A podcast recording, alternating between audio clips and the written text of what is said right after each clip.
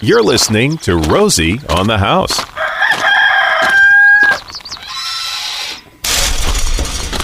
As we head on around back, it is our outdoor living hour, 8 o'clock, third Saturday of the month. We have Jay Harper with the Farm's Choice in studio with us on, uh, I think it's going to be a pretty clear sky, Jay. We had Dr. Sky in last hour, and, you know, I was. Yeah, you know, it, it's hard to do gardening after that. My head hurts. well, what I was going to ask you is. I'm glad gardening's not that complicated. What what's above a million is is a billion, Yeah, and above a billion is a trillion. right. What go what comes next? Don't know. I've looked it up before, Gazillion. but I never remember. If our national debt keeps going the way it's going, we'll all. That's what I thought he was talking well, about. Yeah, right, right. It's Those the only are the- it's the only time you talk numbers that big. Yeah, you know, billion here, billion there. Pretty soon you got real money, right?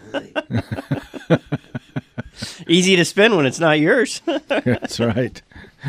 so the question that I've been waiting all week to ask because we had an incredible full moon this month, and we've been doing some planting, and the Farmer's Almanac has a lot of planting by moon phases. Yep. Have you ever experimented with that?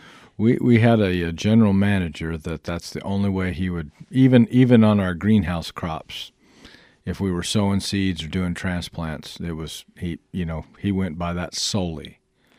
Uh, successful. So whether that was just coincidence because it was a good time of year to do it anyway, I don't know. But I I personally have never really paid that much attention to it. But um, And I haven't either because I have found that my schedule for planting is not very convenient. I kind of have to do it when. I got time to do Exactly. it. You know that. Uh, you know, so you know that just you know it is what it is. So if I'm going to do it, it's you know I've got it planned, and that you know the I- the moon phase be what it may. I don't think I could call into work and say sorry. I can't come in today because the moon phase and I have to plant my winter vegetables. That would be an excuse that most HR people would have never heard. Grandpa died again. My cousin's in the hospital. You know, the dog ate my homework stuff, but the moon phase thing, I'd, yeah, I'll try that I see on you could double it up with fishing. We're not, you know, Lake Pleasant's less than an hour away from us, and I know a lot of people fish by moon phases. You know what? The moon's at the right place in the sky. I got to plant and fish today. Can't come into work. That's right. Maybe we'll have to give that a whirl. The- my my office space might be cleared out for me the next day when I came in. All the guys that own businesses are just now going, "Oh no, you just gave them another reason to not come to work." Oh, and there's so many in Arizona. It's such a beautiful state and a beautiful time of the year, and you know, it's it's there's still plenty. It's a little late, but there's still plenty that we can plant in our gardens if we haven't even got it started yet. Well, you can you can uh, you know, keep the th- the nice thing about our, our winter vegetable season is that you can just keep rotating or replanting. That you know, so if you you've kind of used up all your spinach or chard or lettuce, you just plant another row of it. You know, you've got plenty of time to get a couple more uh, crops of that stuff in. So My Yeah. most successful garden to date was planted between Thanksgiving and Christmas. yeah, Yeah. there you go. I mean, it's going to be seventy degrees today, so um, Maybe you- maybe that's why I spent more time just out enjoying the, the weather and, and more time on the garden than any other time. That's- that might have been it. Well, there's no doubt it's a lot more fun to garden this time of year than it is when it's 110. And in fact, I, you know, it just almost discourage people from worrying about much in their garden in the summertime. You know, it's there's not that many things that really are going to do well. You know, if you're consuming a lot of water just to, you know, struggle through it, maybe it's just give it a break and uh, hit it in the fall again. So, you know, once you've planted, once you've picked that last tomato or zucchini, uh, you know, about the middle of July, you know, hang it up, go on vacation. That's where all your canning comes into place. If you have a proper harvest, Yeah. uh, you know your canned goods will last you through until your next planting season. Right, right. Yeah, you can't do everything year round. I mean, the people up north are under a foot of snow. They don't try and, you know, find ways to grow stuff. They've canned it or put it away, or they just have to rely on what the, what's available in the market. You know, and luckily these days there are there are a lot more good options with greenhouse grown stuff and things you can buy that are vine ripened. that uh, that weren't available before. So it's a it, it's it's a great opportunity to to uh, be able to to use uh, uh, fresh vegetables just year round. You know whether they're in season in your area or not. If you'd like to join the conversation or ask a question about your landscape or garden, one triple eight seven six seven four three four eight. That's one triple eight Rosie for you. Text can be sent to four one one nine two three or you can snap a picture and email it to info at rosieonthehouse.com if you'd like a little help with some plant or insect identification. I'm, I'm, uh, if you don't mind me interrupting your outdoor living hour. Most of you know I'm not known for my gardening. My gardening tools really constitute a flamethrower and a chainsaw. but um, convalescing and recovering from uh, the crash, I had lots of time to get really, really bored. So to eat that up, Are you saying gardening's boring? no, Oh. I'm not. I went outside and I just churned up the soil. I got the the Harper's soil uh, admixture formula, dumped it in there, and I planted a garden. It was just a matter of never having enough time. Yeah. I need recipes. I finally found something Rosie Romero can grow. John Jay, I've got the most unbelievable crop of arugula you could ever imagine. Well, there you go. and I've only got one recipe. I need Rosie's in desperate need of arugula recipes. Something tells me you're about to be inundated. Oh man, I need them bad. I, Or just find everyone in the neighborhood that has a turtle and, and start selling it. I I just go out in the backyard, look at my garden, and I giggle. That's the first time it's been green. So, you know, I, I think just a bed of arugula with a with a little salad dressing or lemon on it, and there you go. It's pretty not too bad. Okay. Or you could take some eggs, hard boiled eggs, and uh, cut them up and put them on top of that. Okay. Well, boy, I got lots of it. All right. I've never tried uh, wilting it, wilting arugula like spinach, and uh, you might try that. It's got a little spicy, you know, flavor to it. Yeah. little sausage with. Uh, we'll come up with some stuff: sausage and mushrooms and wilted arugula in a skillet. How's that? I, I planted it for one reason. The best Cornish game hen or quail I've ever eaten were dusted in a pecan flour, deep fried, laid on top of a bed of arugula with a molasses gravy syrup. I tell you, you, you slap your mama for a second helping. That sounds pretty darn good. All right, let's give that a whirl. Then we've got this is the last broadcast before Christmas. Uh, plants are a big part of our uh, Absolutely. holiday season. Obviously, Christmas trees, but you know, if you're new to Arizona, maybe you've never seen a Christmas cactus.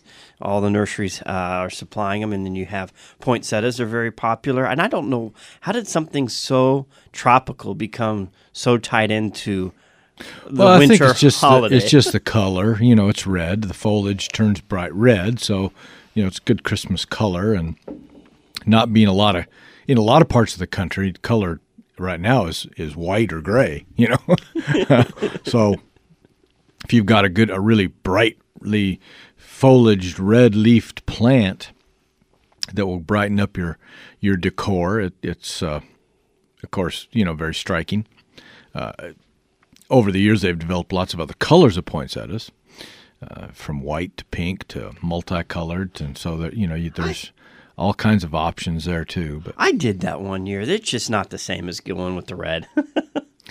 well, red certainly is still always the most popular by a long shot. But uh, yeah, mixed in. If you've got a big display of them, they're kind of neat.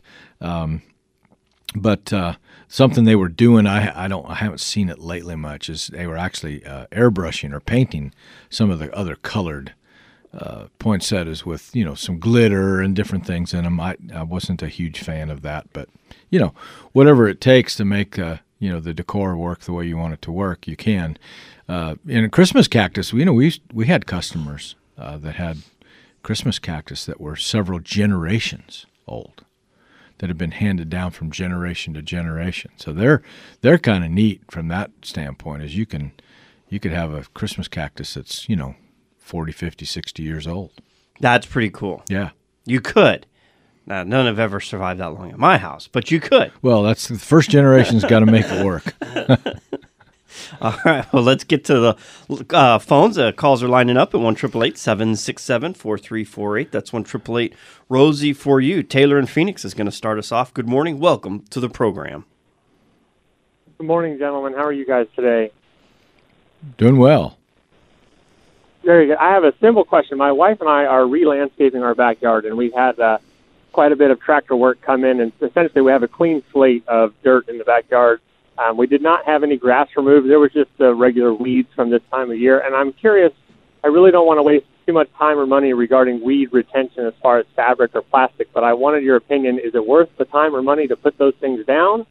Uh, we are putting in rock in the backyard, and I just wanted to know the best direction as far as the future wise regarding weed weed prevention or retention. In in my opinion, no, it's not. Um, simply from the fact that you can put the the fabrics down and then put the rock on top, and over the course of time, there'll be enough dust and dirt here in Arizona collect in that rock on top of that fabric that you will you will have weeds growing on top of that fabric anyway. So you're still going to have to use pre-emergent herbicides or just be resigned to pulling weeds and getting rid of weeds. It's very hard to use a weed eater or a mechanical device to get rid of weeds if you've got weed fabric under that rock um, because you're snagging it all the time and pulling at it. Um, so I, I am not a fan of it. And if you had Bermuda grass there before, it'll grow right through it anyway. So um, I, would save my money. Uh, and the aggravation, it's harder to work with. It's harder to make the rock cover uh, go on top of it. I just I don't think from that standpoint. Now, if you've got severe slopes and you want to use it to kind of stabilize the slope and different things like that, then there there might be some validity to it. But I, I am not a fan of it. I think you're much better off using uh, preventative measures uh, like pre-emergent herbicides. You used to see those fabrics going in on landscapes in about the 90s and early 2000s. I haven't seen a professional landscape job go in with that plastic underlayment and well you know your dad will remember back in the day we used just plain old black visqueen mm-hmm. talk about a dumb thing to do.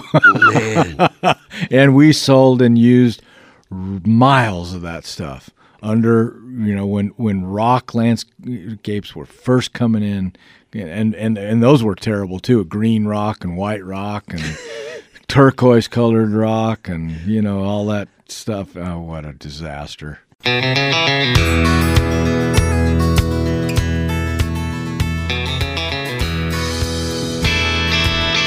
you know we're talking about excuses not to go to work and growing a garden and all that. It reminded me of a scene from MASH where, uh, you know, Colonel Klinger's always trying to get out of the army, so he's always coming up with all these excuses. So he goes to Colonel Blake and he reads a letter that his father had died, and this is how Blake uh, responded. Uh huh. Here we go. The father dying, right? Yes, sir. Father dying last year.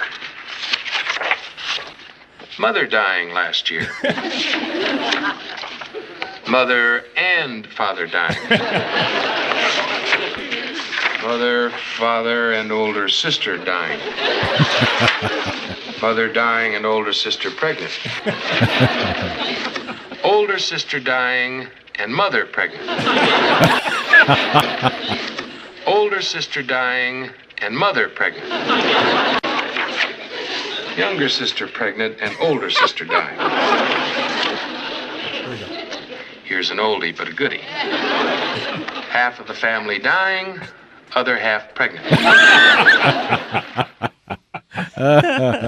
so there are your excuses, folks. Yeah. Starting yeah. to notice a pattern here. I hope Romy's not pregnant. let's, let's get to surprise and bring Mary into the conversation and see how we can help her at one triple eight seven six seven four three four eight. That's one triple eight Rosie for you. Good morning, Mary. Good morning. Um, we were interested in planting a Hollywood hedge with Ficus nitida, and we were looking for quicker results and maybe starting with a six to an eight foot uh, bush. How far apart do we need to plant those? What's a Hollywood hedge? Well, just a hedge that like will block out a wall. Oh, so private. Okay, privacy type hedge. Yes, for for, privacy. for privacy's sake. Okay. Well, you know, ficus and nitida get huge. I mean, you could plant them probably ten or fifteen feet apart, and they would they would cover. But you know, if you're wanting this to be something that achieves your privacy issues much more quick, I would say four to six feet would would be Okay. probably acceptable. And uh, just realize that you're going to do, you know, depending on the size you want to maintain it at, that you're going to have to do a lot of pruning. I, i- if I could make another suggestion, I would suggest something like sour orange or ornamental orange, as opposed to ficus nitida. It's a more upright grower. It doesn't get near as huge. It grows reasonably fast, uh, and it's just a better better plant to be used as a hedging material or a screen than ficus nitida, which is actually a huge, a big tree, very large tree. And as we've seen, it's got a couple different. Uh, mm, what do you say? Uh, downsides. Well, we you know, if we have a cold winter again, and people have already forgotten, haven't they? and then there's that new bugs ficus. oh, they had a whitefly deal. I, I haven't heard much about that. I don't know that been a it's- while, I don't know that it's that that that I would let that influence my. I would I would say the size issue and the the potential that you could have you know a lot of damage due to cold weather. Um, you know, we go a lot of years in between, but then when, when it does, and you and you're depending on that for privacy, and now that's gone, and it takes a number of years for that to to recuperate. You know, it's something to definitely keep in mind. And you said a, a sour orange. Sour orange, hmm just old, just old sour orange. where you you know they very popular back here in the fifties and sixties.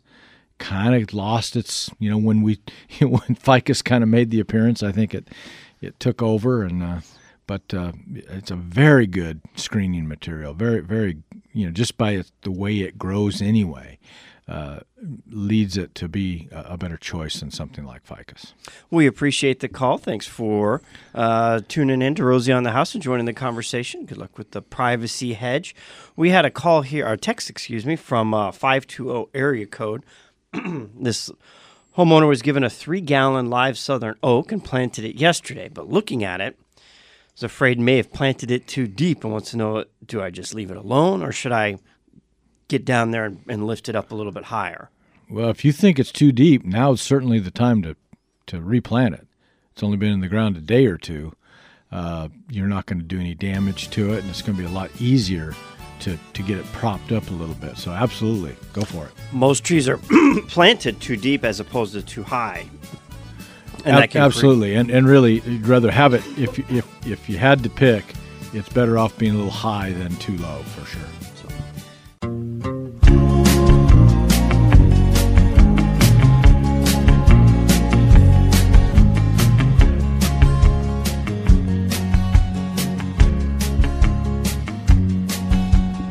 In the garden with Jay Harper, and you know something we haven't even hit on yet is winter gardens. There's some beautiful lawn, um, winter lawns. There's some beautiful green lawns out there, and uh, it's it's our favorite lawn.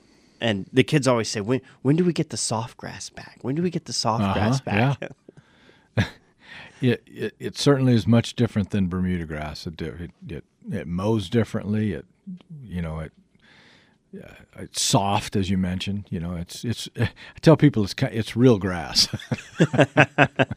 not a not a Bermuda weed. yeah. So it uh, you know, and we've had enough cold weather now where you can tell the difference between the the overseeded lawns and the and the dormant Bermuda lawns are have, are gone pretty dormant in most places. So um, I don't know. I, I I'm of the thinking that if if we get to the point where we have to choose, I would rather have the winter lawn than the summer lawn. Let the let the Bermuda grass kind of do what it does in the summer and You know, not worry. You know, you're not. The whole point of having a lawn, to me, really is not just to look at it. If you're just going to have a something green out there to look at, then I think artificial turf is probably the way to go.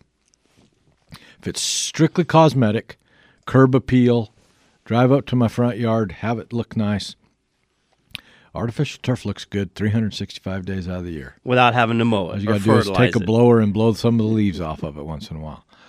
If if the purpose of a lawn is to have it for the dogs, the kids, uh, to play games on, to to you know to enjoy, then when are you going to do that?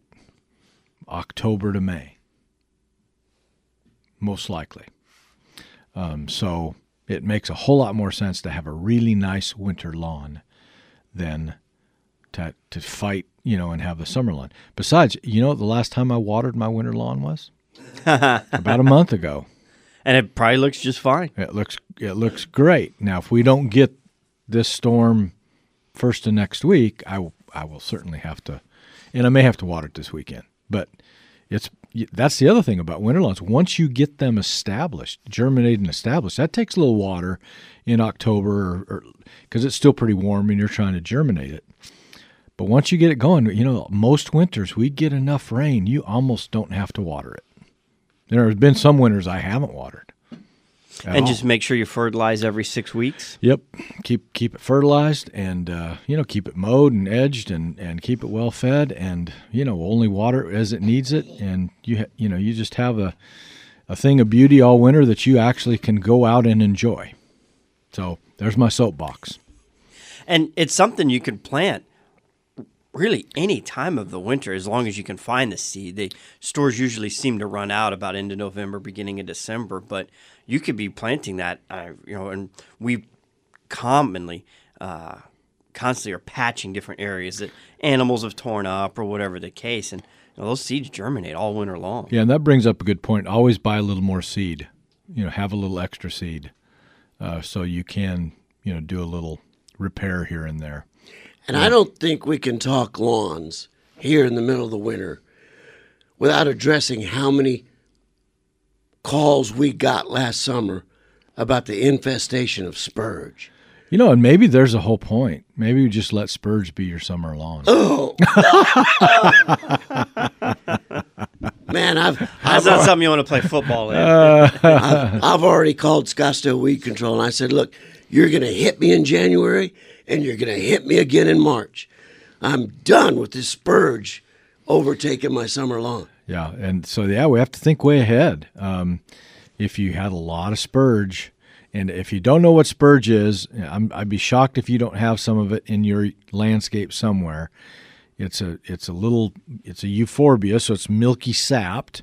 If you if you pull it or break it and you break the stem open, it's got a white sap in it, but it's very low growing, spreads, uh, and and the hotter and more humid it gets, the better it likes it, And it takes over everything. and it just it will over dominate whatever you've got. It has a million.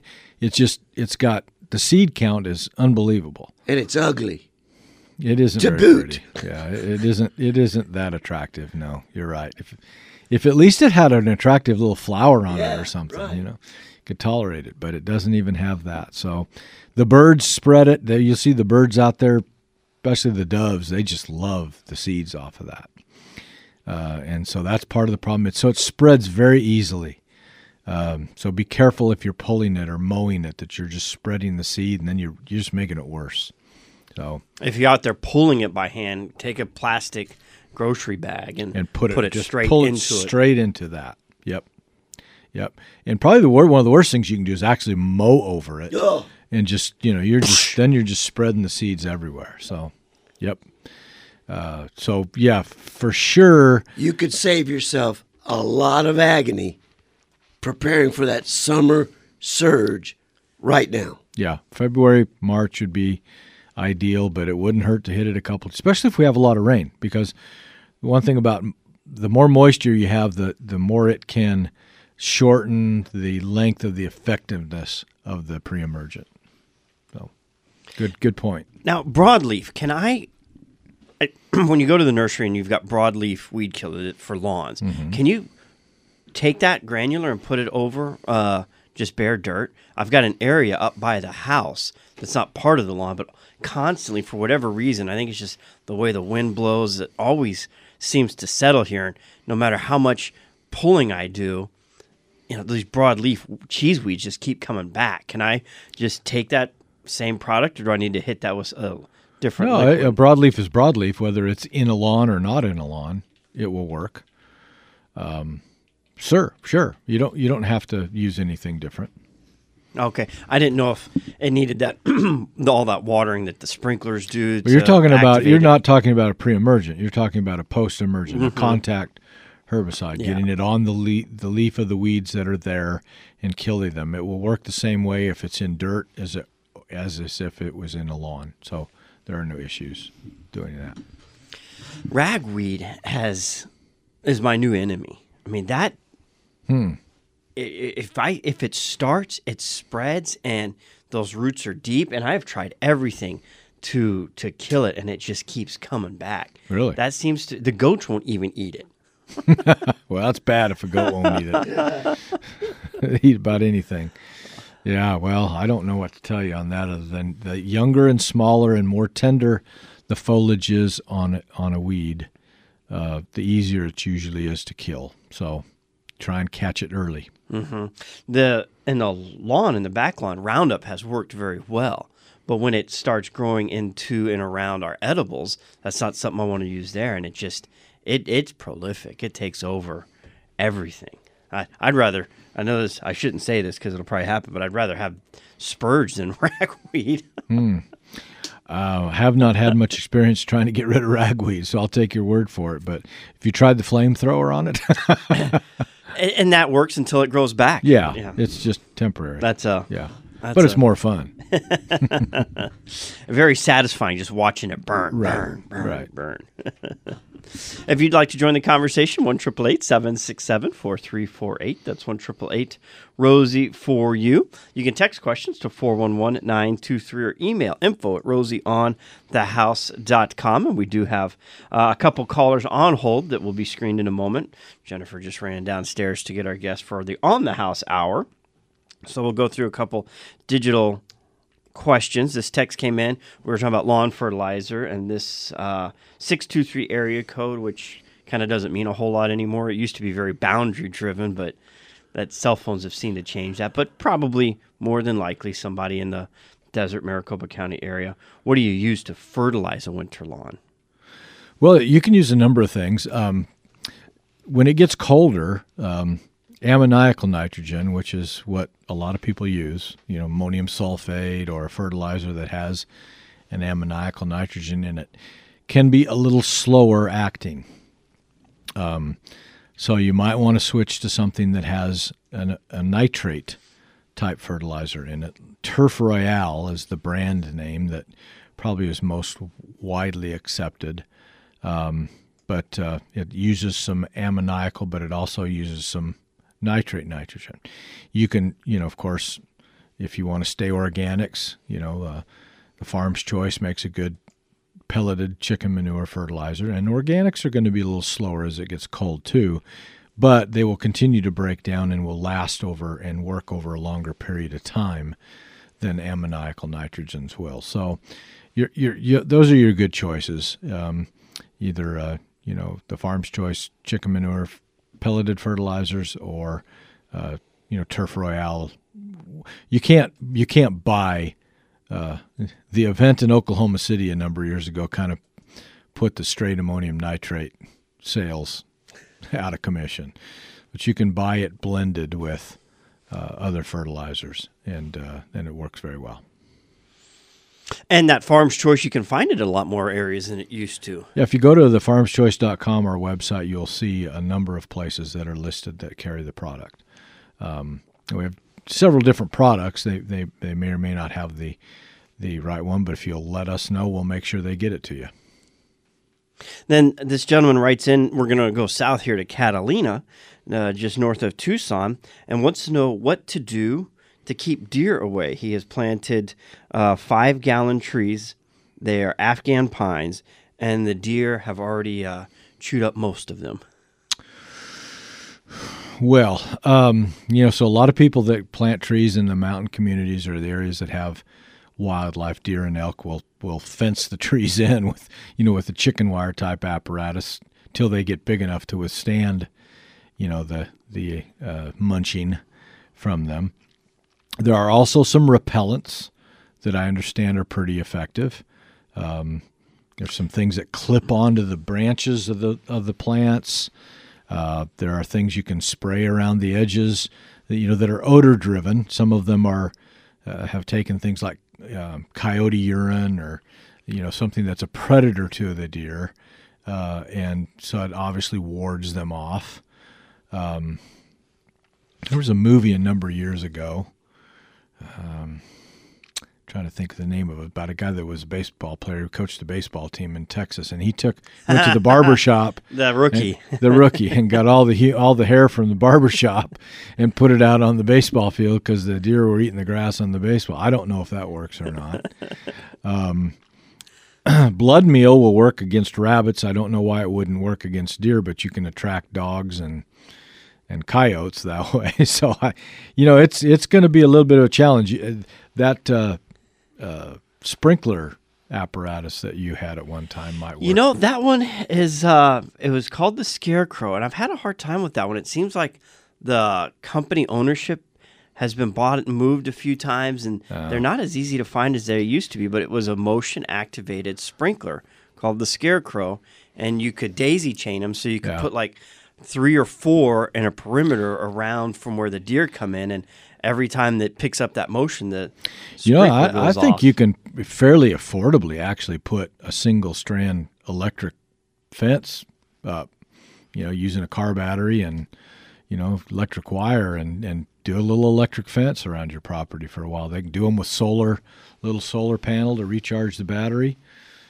you see those at Tractor Supply. Yeah, Supply. yeah. I don't think they're they're too terribly expensive. So um, you might even give that a whirl. And then Bonide also sells one specifically formulated for deer and rabbits. It's called Go Away. Okay. And it's a granular you could use as a perimeter. And it could be a combination of four or five of these. and you may takes and, and it keep may take out. that. Yep, it may take that.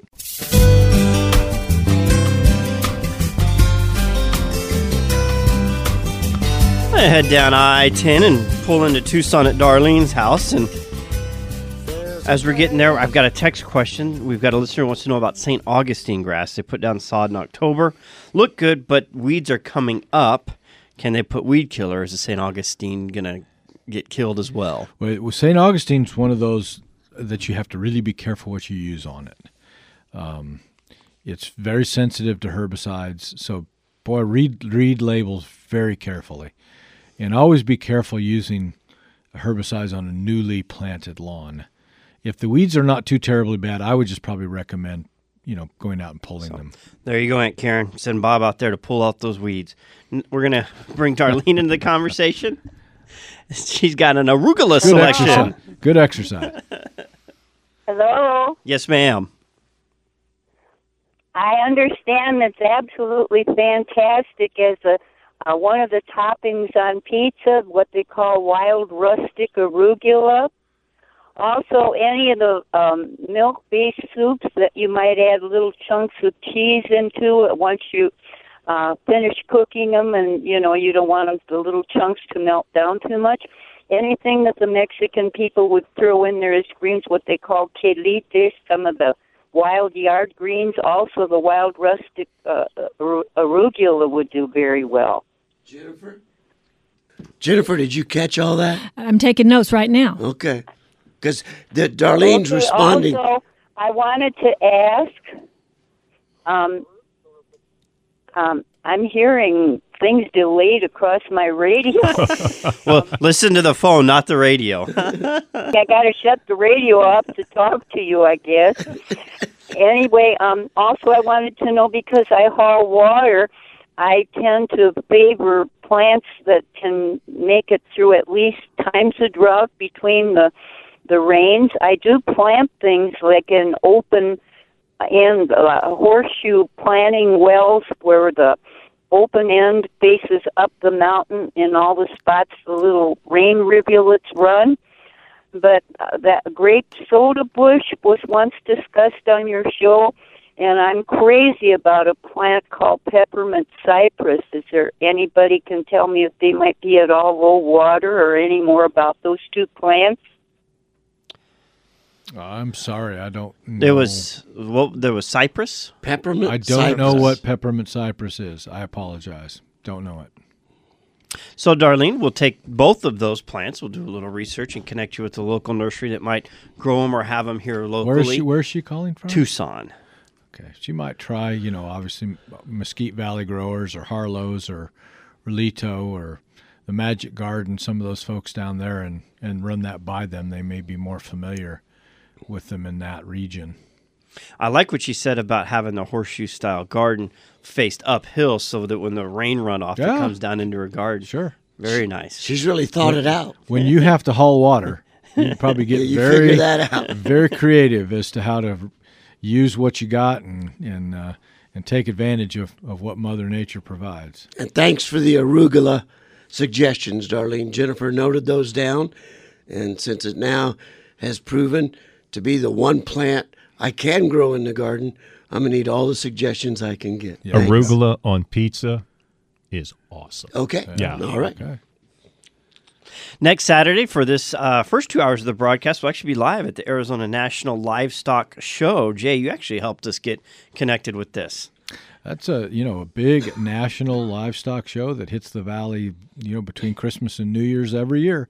Been Since going on- 1984, I had no idea it'd no, been no, going no, on that long. No, 1948. Yeah, yeah, yeah. Sorry, did I say that 80 backwards? 84, yeah, 48. so a lot longer than than uh, most people realize over at the fairgrounds. So if you're looking for something to do um, between Christmas and New Year's, 2,500 exhibitors, 3,000 animals from 33 different states competing in ages from 8 to 80.